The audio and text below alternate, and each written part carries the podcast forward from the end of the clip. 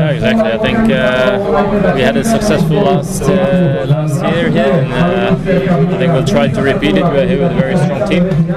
Um, personally, of course, it's the last race now before the before the Worlds, so uh, the shape should be uh, should be all right. And uh, of course, the time trial tomorrow is going to be uh, is going to be important for the GC.